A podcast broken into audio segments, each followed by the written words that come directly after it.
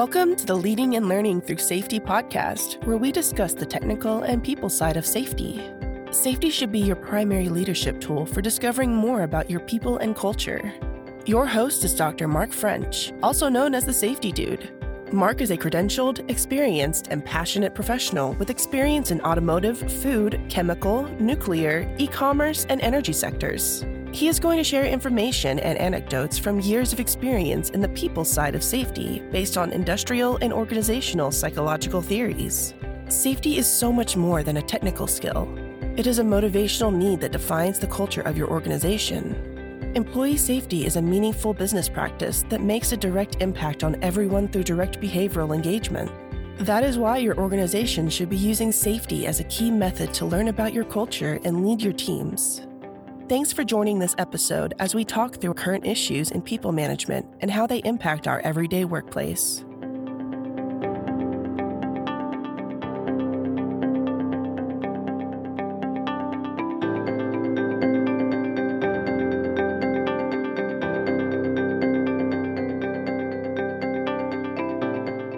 Welcome to this episode of the Leading and Learning Through Safety podcast. Hi, I am your host, Mark. So happy that you have made the decision to listen to my podcast to be a part of this journey into safety and leadership. I really have found over time that safety is that gateway, it's that beginning to all things engagement and really exploring that idea that we lead through, of course, people and influence. And the best way to begin that influence is through safety, through showing that we fundamentally care about the physical well being of the people around us. And that's really what's what started the idea of where this podcast could be that we lead through safety, we learn through safety, and it's that first piece of motivation that we all need to really function in a organization. And so one of the things I've come across this week is a news story that I found really interesting and also really sad in a lot of ways. Eh, what really bothers me is that this is becoming more and more normal when looking at news about safety and looking at news about OSHA. These types of items that we're I'm about to talk about are becoming more and more common in the news. One, I've had my criticism of safety journalism as being someone who did some journalism stuff years and years ago in radio. I wanted, I felt like just writing about, hey, this issue happened and never following up was just bad for journalism in general or reporting or news. And so it seems that some places are doing better about digging and learning and f- interviewing people who were involved to get that deeper story, to make it human, to make it real, because safety should be real. We still have, at times, we see some of these lagging companies that the people are just a commodity they're just another piece of the puzzle that needs to just be there rather than cared for like a human being and that's unacceptable in so many ways. So this news story it comes from ohs online. It is from illinois and just a few weeks ago that it was reported. And so following a notification from the local osha office about a fall hazard a site supervisor allegedly, which probably means it happened, told the contractors that even after five violations and penalties of over $77,000, so even after the penalties were written for fall protection, told his team, the show must go on. And that's the quote that was used the show must go on. Get back up there and get to work. They were working as high as 48 feet off the ground with no protection. And that was the original OSHA thing. OSHA was called out for willful and serious violations of fall protection guardrails, ladders incorrect, unprotected rebar. That's devastating. When someone, even a shortfall onto unprotected rebar, oh, just a horrible, horrible injury uh, on top of a fall.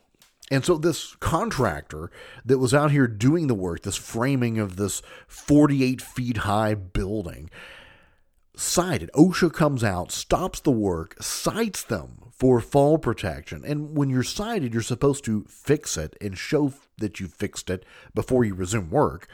Just get back to work. We'll pay the fine. Not a problem.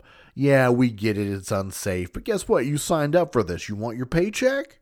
You got to earn it. And earning it means getting back up there and making the show happen.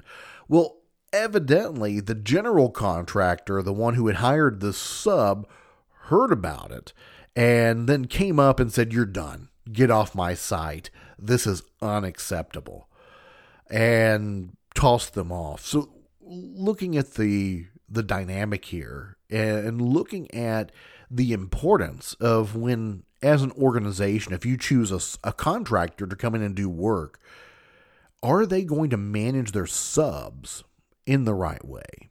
Are they going to be able to manage the people that are around them? Are they going to look for the best and the the brightest? One of my core philosophies is that you should look and here here's my two cents on if you were someone who has to choose a contractor. If you're at an organization and hopefully safety matters enough that they are asking you to be part of the recommendation process for new contractors, how is their safety? And I know there's a lot of great organizations uh, that can evaluate contractors and subcontractors, making sure they have policies, making sure they've do the OSHA log reviews, making sure insurance is all there. There's some companies that offer that service, and that's one way to go. The other way with really, really large projects, when you're talking about multi million dollar, even billion dollar projects on a company side or a building site, is even interviewing the general contractor and asking some very pointed safety questions of how will you handle if this happens? How much supervision will you have on site? What kind of training do your supervisors have to see hazards? What authority do they have to stop the hazard if the hazard is happening? Uh, how are you going to select your subcontractors? What process do you use to vet them? And how much feedback do they get? Are they required to have a safety program? Will they have a safety person on site? All of those factors matter. So at one point, we were looking at a very large maintenance, multi year maintenance contract for a huge facility, and we were going to bid it to a company. And we did interviews. And one of the criteria, and they didn't know it. They were supposed to come in ready with a PowerPoint, and they could make it anything they wanted. They could talk about their cost, they could talk about their service, they could talk about anything they wanted to talk about to make us want to make them the winner of this huge bid. And what they didn't know is if they didn't cover safety, and if they didn't cover safety early on, they were excluded they were not going to win that bid. And the ones who won were the ones who came in and they spent probably more time talking about the safety process and their people processes than they did talking about how much better they were in quality, how much better they were in cost, or how effective they could be they started off with their safety message. Hey, looks like a nice day here today, but do you know the exits? We looked around, we see you have some exits, and we think that's great. We would be happy to help. And they went in then to about their proactive safety. Our people are empowered to stop work. Our people are empowered to call out a hazard. Our subcontractors are vetted through this process. That makes a difference that makes a huge difference. So let's talk a little bit more about evaluating our contractors, evaluating our subs, empowering not just our people at our site, but all people who come to our group. We'll talk more about that coming up in the second half of the Leading and Learning Through Safety podcast. It's time to rehumanize the workplace. Having the means and methods to engage and empower your team is more important than ever. Fortunately, TSD Amalgamated is here for you. They focus on better understanding your organization's culture through team building, safety auditing, personal assessments, leadership training, and compliance based systems. Their staff has the training, knowledge, and experience to help you achieve safety compliance and beyond. Visit tsdamalgamated.com for more information. Welcome back to the second half of the Leading and Learning Through Safety podcast. We're talking this week about a news story that I read online and, and, about an Illinois contractor who OSHA shows up, sees that people are working at 48 feet off the ground, no fall protection, unguarded rebar, ladders misused, issue citations, and the supervisor goes, the show must go on and sends his people right back up. It was only until the general contractor for the whole project showed up that they threw them offside, fired them evidently on the spot, and made it stop. Now, unfortunately, that doesn't stop that company's safety processes. They're still going to abuse their people. They're still going to mistreat a human being's life as if it means nothing. That the show was more important than a human. Unbelievable. And it's unbelievable that that attitude exists still to this day. It frustrates me, it angers me, and it, it's unacceptable that an attitude like that exists. And it exists in a lot of places. And it exists in a lot of pockets within even great organizations. There are people who don't respect people. And how you fix that is more than I could probably ever diagnose, ever. But the idea from an organizational standpoint, let's take a broader view of what we can control, and that's who we choose to be part of our organization. Who we choose either through an interview process for who would represent us, or even who we choose to partner with as subcontractors, general contractors, service providers a lot of my time have been selecting those subcontractors and there's always a partnership. I've never worked anywhere where there wasn't a sub or a partner or a service provider that worked hand in hand doing some of the work wherever I was, whatever I was doing. And it was only in the nuclear world where it was like they really explained it that we don't care who reports to who if they are within the confines of this restricted area, this area that you call your site, they matter. And you better be watching out for them, period. Because safety doesn't, it's safety of everybody, regardless of who supervises who. Safety is for the people. Powerful message. And I'd, generally speaking, felt that way, but had never really heard it said from a regulatory process. Just how powerful that message is when you hear it. It doesn't matter. They're your people because they're at your site. You have to do things to protect them. And that means training their other training them, making sure their safety people could train them, empowering them to be able to make the right decisions when it came to their safety. So, what is your plan? And this is something I'd never really considered until a few years ago. Is if you have an embedded sub or a service provider that you use frequently in your organization, are you talking, if you're the safety person, uh, like I have been, are you talking to their safety people on some kind of regular basis? Every day? No. Maybe it's 30 minutes once a month. You pick up the phone, you call them, and you say, hey, how are things? What's been happening in your world from a safety standpoint? Let's connect. Let's we're working together. We work together pretty frequently, or at least our teams do. We should know each other in hopes that they have a safety person, because that's usually a, a good indicator that they're trying. They're wanting to improve. They're wanting to find a path forward. Maybe you can be that mentor. Maybe you can help. Maybe they help you because you don't understand that that side of it as well. You can learn. It's a two way street, and safety again, uh, to me, has no boundaries. Safety does not have a trade secret behind it. If it can protect a human being, we should be sharing it. And the example from the news story is the extreme terrible example. And it leads for us to think about for us who are beyond that. We care enough that we're not doing that kind of stuff. But how do we take it one step further when it is a subcontractor of a general contractor or it's multiple layers down? How are we at one, if we're hiring the general who's hiring the sub who's hiring the sub, that we don't just ignore that maybe that many layers down there's a check or a process, but we're looking into it. We're checking on it. We're performing ever occasionally an audit or just including them. If we're out there looking at our team, do we also look at their team and offer suggestions? Or even just stop the work because it's our side or our project. And if we're part of a subcontracting world and we we are the service provider, how do we really increase our revenue and our valuable how valuable we are to an organization because we are safe.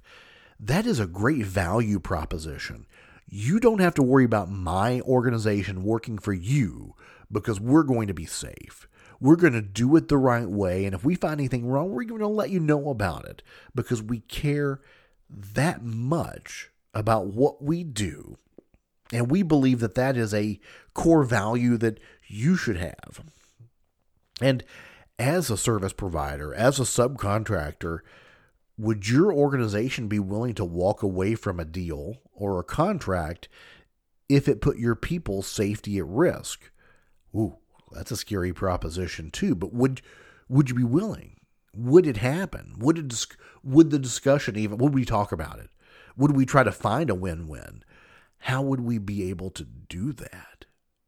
These are all thoughts that we must have when it comes to putting our people in a situation where they have the ability and they are empowered and they are giving every opportunity to work as safe as they can and that they're empowered to do it and we make it easy to make the right choice if a choice can be made.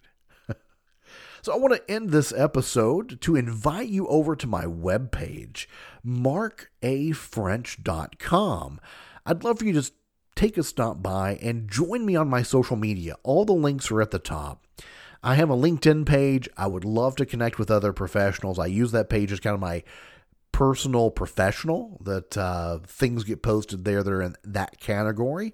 There's the Facebook page, which is for my consulting organization. So if you're interested in leadership topics, safety topics, that Facebook page would be a fantastic thing to jump on and give me a like there. And if you're looking for more of the uh, Mark French Unfiltered, which is honestly more geeky than it is like really unfiltered, but it's kind of my stream of consciousness kind of style. Uh, you could uh, follow me on Twitter. I'd love to connect with you there also. I know Twitter's going through all kinds of crazy stuff, but I was an early adopter, still use it. I kind of like it for that stream of consciousness, kind of like, hey, here's what I'm seeing today. Uh, join me. I would love to connect with you on social media and really enjoy continuing the conversation beyond just what we're talking about here. So until next time that we chat, stay safe.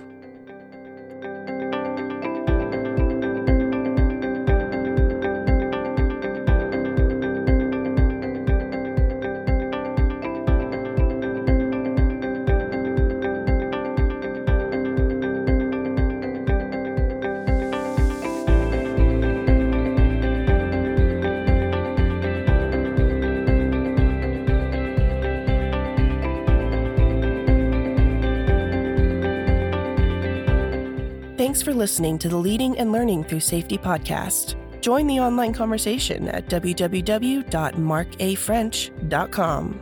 All opinions expressed on the podcast are solely attributed to the individual and not affiliated with any business entity. This podcast is for informational and entertainment purposes. It is not a substitute for proper policy, appropriate training, or legal advice.